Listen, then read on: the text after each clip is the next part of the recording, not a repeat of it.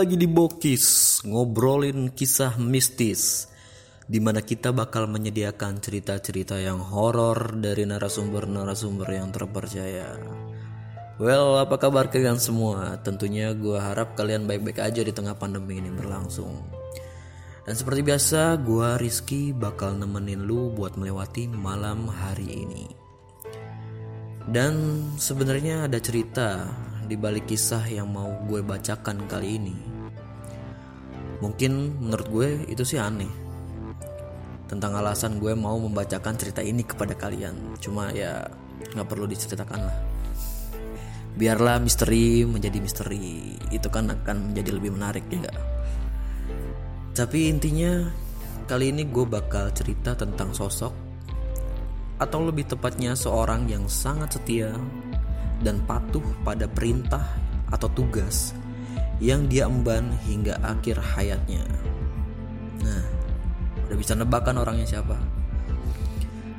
Kalau udah ada kata-kata kayak gitu, pasti kebayang dong sosok yang gue mau ceritain itu siapa. Yes, bener banget. Beliau adalah sosok Mbah Marijan seorang juru kunci Gunung Merapi yang menghembuskan nafas terakhirnya saat mengemban tugas dari Sri Sultan Hamengkubuwono ke-9 yaitu untuk menjaga Gunung Merapi. Hmm, penasaran ceritanya kayak gimana? Oh ya, sebelum dilanjut, gue juga mau cerita nih. Kalau misalkan durasi ini cukup, rencananya gue bakal lanjut ke cerita kedua mungkin masih tentang berkaitan ya tentang cerita kali ini yaitu cerita kali ini gue ingin mengangkat Gunung Merapi nih tapi mungkin lebih ke legendanya dan cerita itu cerita kedua nanti gue ambil dari buku kisah tanah Jawa. Wah gue yakin kalau lu yang suka horor pasti tahu siapa kisah tanah Jawa dan sosok Om Haunya itu. Panutan lah ya panutan panutan horor ya udah uh, tanpa basa-basi lagi yuk kita lanjut ke cerita yang gue dapetin dari tweet di twitter pada akun at mwv mystick yang berjudul menjemput sang juru kunci merapi Mbah Marijan. Selamat mendengarkan.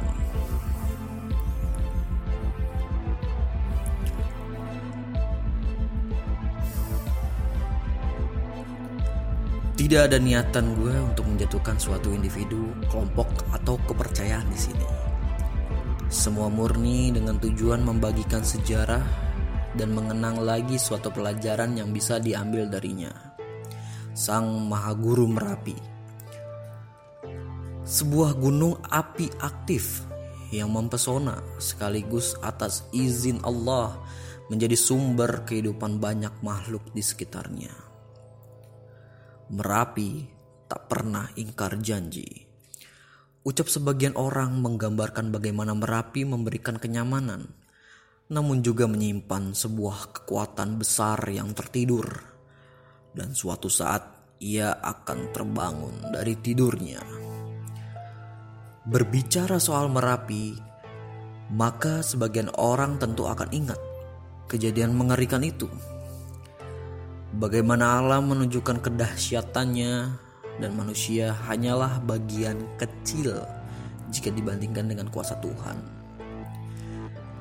Di topik kali ini, gue akan ajak kalian untuk mengulang kembali memori erupsi Gunung Merapi 26 Oktober 2010 silam yang merenggut banyak korban jiwa dan satu di antaranya adalah orang yang sangat dihormati oleh masyarakat Jogja pada khususnya. Serta beberapa orang yang juga patut diapresiasi sebagai pahlawan walau namanya riuh rendah tak begitu didengar mulai dari datangnya peringatan akan bahaya meletusnya sang Merapi hingga ditemukannya jenazah pria tua yang tengah bersujud di momen terakhir hidupnya. Merapi 26 Oktober 2010 Jam menunjukkan pukul 17.02 atau pukul 5 sore Muncul awan panas yang berlangsung selama 9 menit Tanda dimulainya erupsi. Warga sekitar mulai berbondong-bondong menyelamatkan diri. Di sudut salah satu desa yang terdekat dengan Gunung Merapi, Ki Surakso Hargo atau dikenal juga Mbah Marijan tinggal. Beliau tinggal di dusun Kinah Rejo, desa Cangkringan, Sleman, Yogyakarta yang hanya berjarak 5 km dari Gunung Merapi. Beliau adalah juru kunci Merapi yang sebelumnya pada tahun 2006 menolak untuk turun saat Merapi mulai menunjukkan gejala akan erupsi. Setelah peristiwa tersebut, namanya terkenal dengan jargon Rosso yang digunakan oleh salah satu minuman berenergi. Sore itu, sirine tanda bahaya Merapi berbunyi. Letusan kecil dan sedang terus terjadi hingga maghrib menjelang. Keterbatasan informasi dan cukup jauhnya lokasi desa membuat banyak warga desa yang tidak menyadari akan bahaya yang telah mengintai mereka. Selain itu, mereka percaya Sebelum sang juru kunci Merapi memerintahkan turun, maka Merapi masih dalam kondisi aman. Sama seperti keyakinan yang dipegang sang juru kunci sebelumnya yang terbukti benar. Ketika azan berkumandang, Mbah Marijan mengimami sholat di masjid yang terdapat di kampungnya. Ia bersama-sama dengan penduduk yang lain tetap bertahan Selain demi menjaga hewan ternak, juga karena kepercayaan bahwa belum saatnya Merapi meletus. Kondisi kampung yang gelap dan Merapi yang terhalang oleh awan membuat banyak orang desa tidak sadar akan ancaman letusan Gunung Merapi. Saya dan warga tidak tahu bahwa Gunung Merapi sudah memutakan laharnya. Ujar putra Mbah Marijan, Asih saat diwawancara. Sementara di bawah, posko-posko pengungsian sudah didirikan, menyusul peringatan kenaikan aktivitas Merapi. Fokus pengungsian ada di Barak Umbul Harjo. Beberapa warga sudah dievakuasi ke sana. Sampai akhirnya para relawan sadar belum mengevakuasi warga di desa Kinah Rejo. Adalah Agus Wiryanto, salah seorang relawan yang memiliki mobil Suzuki EPV dengan plat AB 1053DB menjadikan mobilnya untuk evakuasi warga. Dan mobil EPV inilah menjadi mobil pertama sekaligus satu-satunya yang digunakan untuk mengevakuasi warga Kinah Rejo. Agus Wiyarto bersama seorang relawan Palang Merah Indonesia Bantul, Tutur Prianto, dan wartawan Viva News Yuniawan Wahyu Nugroho akhirnya berangkat mengevakuasi warga. Mereka naik ke atas dalam kondisi hujan abu yang sangat tebal. Setibanya mereka di atas, ketiganya segera memberitahu bahwa Merapi meletus dan warga diperintahkan mengungsi. Tentu saja warga terkejut dan banyak yang tidak percaya. Padahal di bawah sudah banyak yang mengungsi. Akhirnya 14 orang termasuk keluarga Mbah Marijan berhasil dievakuasi dengan EPV tersebut. Sementara Asi anak Mbah Marijan menggunakan motornya untuk sampai ke barak pengungsian Umbul Harjo. Beruntung, mereka bisa selamat dan keluarga Mbah Marijan dapat berada di lokasi yang aman. Agus kemudian turun dari mobil, sedangkan Tutur Prianto dan Yuniawan Wahyu memilih kembali ke desa Kinahrejo. Misinya hanya satu, yakni memaksa Mbah Marijan untuk mau turun dan mengungsi ke zona aman bahaya Merapi. Keduanya kembali menaiki EPV itu untuk naik ke desa Kinarjo. Keduanya sempat bertemu dengan Mbah Marijan dan memarkirkan mobilnya di kediaman Mbah Marijan. Salah satu rekan Yuniawan sempat menghubunginya dan ia berpesan. Isinya, Iyo iki wis podo ngungsi. Mbah Marijan isi sholat. Dan mau wis tak temoni. Iya, warga sudah pada ngungsi. Mbah Marijan masih sholat. Tadi sudah saya temui. Mbah Marijan saat itu berada di dalam rumah Entah mana yang benar. Ada yang mengatakan beliau tetap bersikeras untuk bertahan. Karena bagi Mbah Marijan, hanya ada satu orang yang bisa memintanya turun. Yakni sang pemberi titah juru kunci Merapi, Sri Sultan Hamengkubuwono IX. Saya diperintah oleh Sri Sultan dan saya hanya patuh pada Sri Sultan. Saya bukan diperintahkan oleh gubernur, kata beliau saat 2006 lalu. Namun sebagian orang lagi berpendapat bahwa akhirnya Mbah Marijan luluh dan bersedia turun. Namun sebelum turun, beliau minta izin untuk mempersiapkan sesuatu terlebih dahulu di dalam rumahnya. Nas, pukul 18.50 awan panas atau disebut juga wedus gembel sampai ke desa Kinarjo. Kedua relawan, Tutur dan Yuniman Wahyu tidak sempat menyelamatkan diri karena sedang menunggu sang kuncen di dalam rumahnya. Keduanya tewas terpanggang oleh awan panas, begitu juga dengan EPV yang mereka bawa. Jenazah keduanya ditemukan di dekat teras rumah Mbah Marijan beserta EPV yang sudah meleleh dan rusak parah akibat panas. Hal yang sama menimpa Mbah Marijan. Dalam posisi bersujud ke arah selatan, beliau menemui ajalnya. Menurut warga sekitar dan tour guide petilasan Mbah Marijan, Kabar yang mengatakan bahwa Mbah Marijan tengah sholat salat saat wedus gembel datang itu kurang tepat. Karena beliau sudah menyelesaikan sholatnya di masjid. Lalu ia kembali ke rumah. Selain itu, arah sujudnya menghadap ke selatan, tempat di mana keraton Jogja berada. Sujud itu adalah sujud penghambaan bahwa beliau sudah menyelesaikan tugasnya. Selain Mbah Marijan, di desa tersebut juga ditemukan beberapa korban jiwa. Di antara mereka adalah relawan dan penduduk sekitar.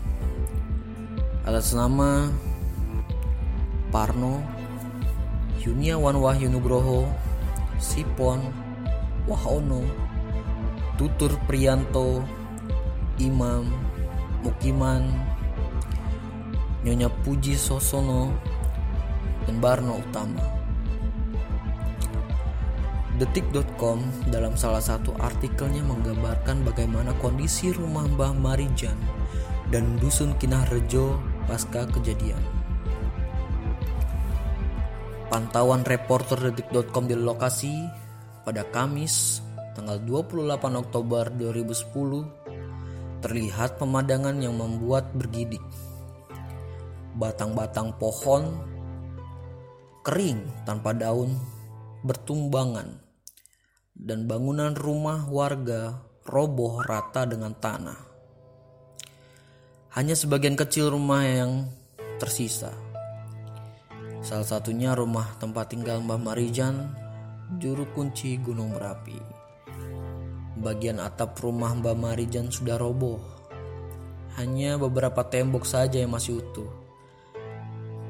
Saat memasuki ruang tamu rumah Mbah Marijan, ada sebuah televisi 14 inch dalam kondisi yang meleleh. Di dekat televisi tersebut ada seperangkat kursi tamu yang terbuat dari kayu. Semua kursi-kursi itu dalam keadaan rusak. Di sebelahnya ada sebuah figura yang tertutup debu. Setelah ditiup, terlihat ada foto Mbah Marijan dengan petinju Chris John serta lima orang lainnya sedang berpose dengan latar belakang Gunung Merapi. Di dalam foto itu, Mbah Marijan mengenakan kemeja lengan panjang berwarna hitam lengkap dengan pecinya. Sedangkan Chris John mengenakan kaos merah lengan puntung. Berjalan sedikit ke sebuah ruang lainnya, di rumah ikon Kuku Bima Energy itu tampak ada lemari yang ambruk ke lantai. Kemudian, dari ruang ini juga tampak dapur rumah sudah berserakan dengan piring-piring, baskom, dan panci. Semua peralatan dapur itu semua tertimbun pasir. Di belakang rumah Mbak Marijan bahkan ada bangkai anak sapi dan ayam yang melepuh. Di depannya ada sebuah mobil Suzuki EPV yang sudah dalam keadaan rusak parah dengan ban mobil yang melepuh. Diduga mobil ini adalah mobil yang hendak digunakan untuk menyelamatkan Mbah Marijan dari semburan awan panas. Rumah-rumah tetangga Mbah Marijan pun tak jauh beda kondisinya dari rumah Mbah Marijan itu sendiri. Hancur, roboh, rusak, berantakan, dan tertutup pasir Bangkai-bangkai ternak sapi, ayam, anjing ditemukan di belakang rumah tetangga Mbah Marijan. Kondisinya pun serupa dengan ternak Mbah Marijan yang sudah melepuh. Sebagian lagi terlihat tulang belulangnya. Untuk mengenang Mbah Marijan beserta dua orang yang menjemputnya, kini di lokasi bekas rumah Mbah Marijan didirikan semacam museum ini di dalamnya ada berbagai macam peralatan rumah bekas almarhum Mbah Marijan. Terpampang pula foto tutur Prianto dan Juniawan Wahyu dengan keterangan lini waktu dimulai erupsi hingga keduanya wafat ketika mencoba menjemput sang juru kunci berapi. Selain itu juga tepat di lokasi ditemukannya jasad Mbah Marijan didirikanlah sebuah petilasan. Bentuknya memang menyerupai sebuah makam. Namun sejatinya jenazah Mbah Marijan tidak dikuburkan di sana. Petilasan itu hanya sebagai penanda lokasi akhir hayat beliau. Dan berakhirlah kisah seorang yang hidup dan matinya ia persembahkan dengan pengabdiannya kepada keraton Yogyakarta untuk menjadi juru kunci Merapi ini. Sosoknya yang nyentrik dan khas membuat orang selalu ingat dengan Mbah Marijan Rosso. Tamat. Referensi keterangan tour guide di lokasi saat penulis berkunjung ke petilasan Mbah Marijan. Wow, benar-benar uh, gue sendiri belum ini ya belum belum pernah ke sana ya. Baik itu untuk mendaki atau ya sekedar sekarang kan uh, kalau kita ke sana bisa ada lava tour ya kalau nggak salah. Untuk tour apa mengunjungi lokasi-lokasi yang pernah uh, kena efek dari letusan gunung merapi jadi uh, yang menarik dari kisah ini tuh dari tweet ini ya dari tweet ini ternyata ada berbagai respon ya ada respon. Uh, ada yang men menarik ada yang menarik uh, dari respon akun Twitter ini. Jadi ada yang mereply gini kalau menurut tur guide di Jogja waktu itu Mbah Marijan ini punya kekuatan khusus yang nggak bisa di dikasih tahu ke orang lain jadi larinya itu cepet banget Beliau sudah nyuruh pengikut setianya untuk turun ngungsi. Tapi para pengikut ini kekeh nunggu Mbah Marijan. Jadi seandainya pengikut Mbah Marijan ini mau turun duluan, pasti nggak bakal ada korban. Melihat pengikutnya dan wartawan tetap nungguin beliau, jadi nggak peka sama perintah Simbah. Akhirnya Mbah memutuskan untuk tetap di rumah.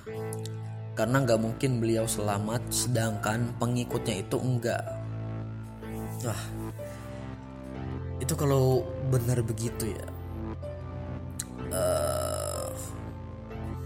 mungkin itu benar-benar jadi suatu mujizat ya buat Mbak Marijan sendiri. Dan di sini tuh menarik ada reply yang membalas lagi ya. Kayak gini. Ya benar.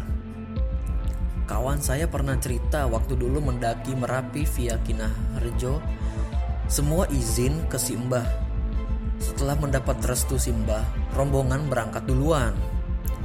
Percaya atau enggak, tiba-tiba Simbah sudah sampai di pasar Bubrah mendahului rombongan kawan saya. Nah ini ada yang reply lagi. Beberapa tahun lalu sebelum Merapi ditutup, pernah bareng Mas Asi naik ke bangsal menganti. Eh, kita-kita keringetan, basah kuyup, nafas tersengal. Beliau nyantai saja, kayak jalan di jalan yang datar. Waduh. Gimana tuh? Menurut respon kalian? Kalau menurut pendapat gue pribadi sih ya mungkin kepercayaan gue ya mungkin Iya benar. Uh, mungkin Mbak Marijan punya suatu ilmu atau mukjizat gitulah. Uh, entah itu bisa lari dengan cepat atau bisa ya berpindah atau melawan waktu lah.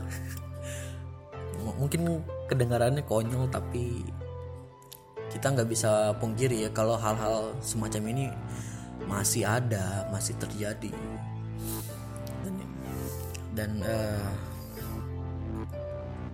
mungkin almarhum Mbah Marijan ini mengajarkan kita lebih tentang kesetiaan tanggung jawab dan dedikasi sepenuh hati terhadap tugas yang diembannya. Dan baru semalam gue uh, nonton lagi berusaha nonton lagi atau nyari-nyari di YouTube. Dan itu gue temuin di apa ya lupa gue nama akun YouTube-nya tuh. Pokoknya ada dokumenter dari gagalnya evakuasi Mbah Marijan. Jadi dia kayak meng mengevakuasi Mbah Marijan dan Mbah Marijan eh, nggak uh, mau turun. Dan itu kan di pokoknya di sekitar rumah Mbak Marijan atau tetangganya gitu itu ditemui ada berapa orang ya? 6 atau 7 gitu. Itu masuk ke video 6 atau 7 orang itu. Dan itu lagi duduk-duduk gitu kayak duduk-duduk. Ya cerita gitulah ngariung gitu. Itu menolak untuk turun gitu. Dia menolak. Uh, karena Mbak Marijan juga uh, seperti yang dikatakan ya uh, belum nyuruh turun gitu. tapi keesokannya 6 atau 7 orang itu ditemukan uh, tewas terpanggang si Wadus Gembel ini sendiri uh, memang gue sendiri nggak bisa ngebayangin kepanikan yang ada pada saat waktu itu. Kalau kalian nonton YouTube uh, lo search aja dokumenter gagalnya evakuasi Mbak Maria. Itu itu bener-bener luar biasa deg-degannya ya. Meskipun bahasa Jawa ya dalam bahasa Jawa ya. Ya gue juga jujur nggak terlalu mengerti gitu terus uh, di akhir video atau video YouTube yang gue tonton ada stat statement yang menarik gitu mungkin yang ditulis oleh si pembuat video gitu. Gini. Beberapa orang awam yang tidak paham menganggap Mbah Marijan itu bodoh karena melawan alam. Namun bagi orang-orang yang pernah dekat, Mbah Marijan menjadi contoh seorang manusia yang setia memegang tanggung jawab sumpah tugas walau ajal harus merenggutnya.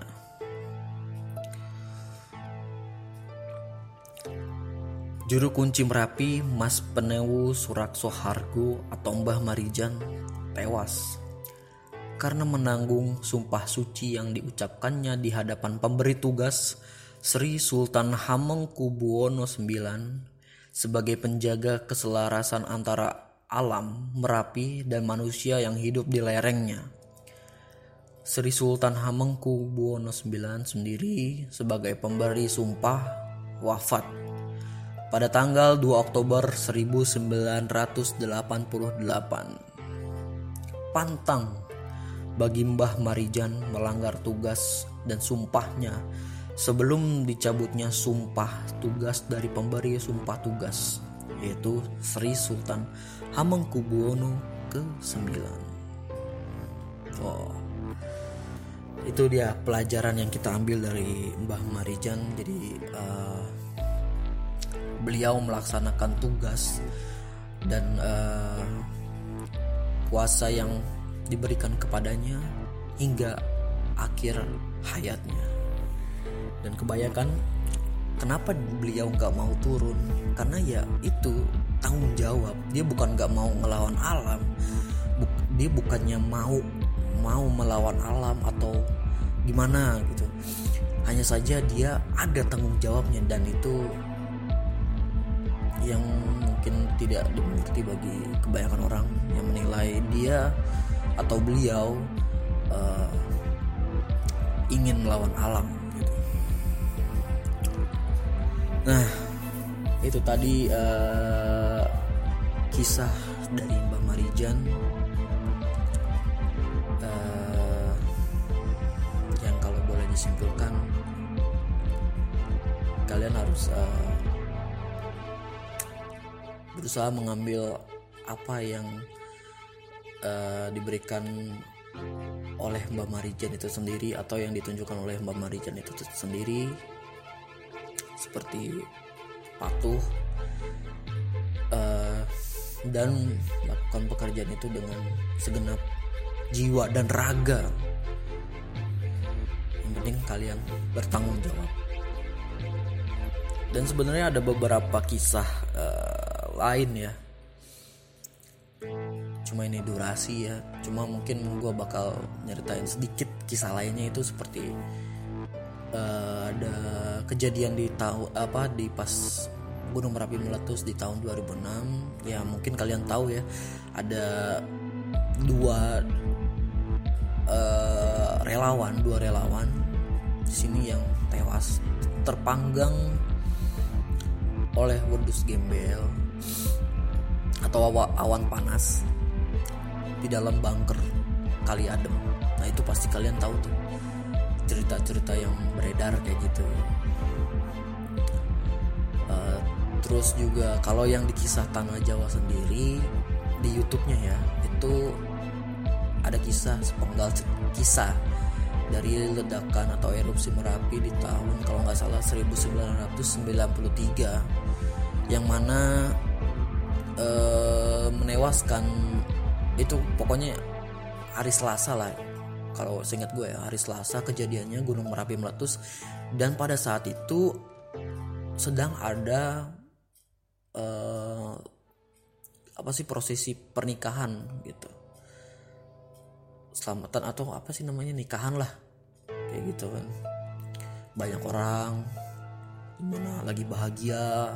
Lo bisa bayangin nih lagi bahagia uh, dalam penuh sukacita tiba-tiba sukacita itu berubah. 180 derajat menjadi duka cita karena tiba-tiba awan panas datang. Dan uh, seluruh keluarga yang melangsungkan prosesi hajat ya hajat itu hampir semuanya hampir semuanya itu tewas dan hanya menyisakan satu orang anggota keluarga. Dan itu yang berhasil diwawancarai atau ditemui oleh tim kisah tanah Jawa. Kalau kalian mau tahu lebih lanjutnya kalian bisa cek bisa tonton di uh, channelnya kisah tanah Jawa tentang erupsi Gunung Merapi tahun 1993 nah itu dia uh, cerita yang gue bawain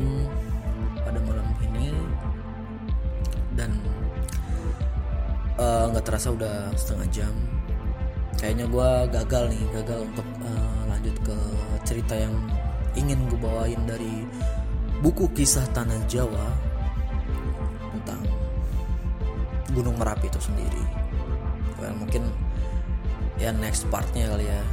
Ya mungkin kalau kalian pengen uh, gue ceritain tentang buku kisah tanah Jawa bisa request saja di DM IG postik di @postik underscore. Atau kalian punya ya cerita-cerita horor yang ingin disampaikan atau saran dan kritik kalian bisa DM lalu IG tersebut ya.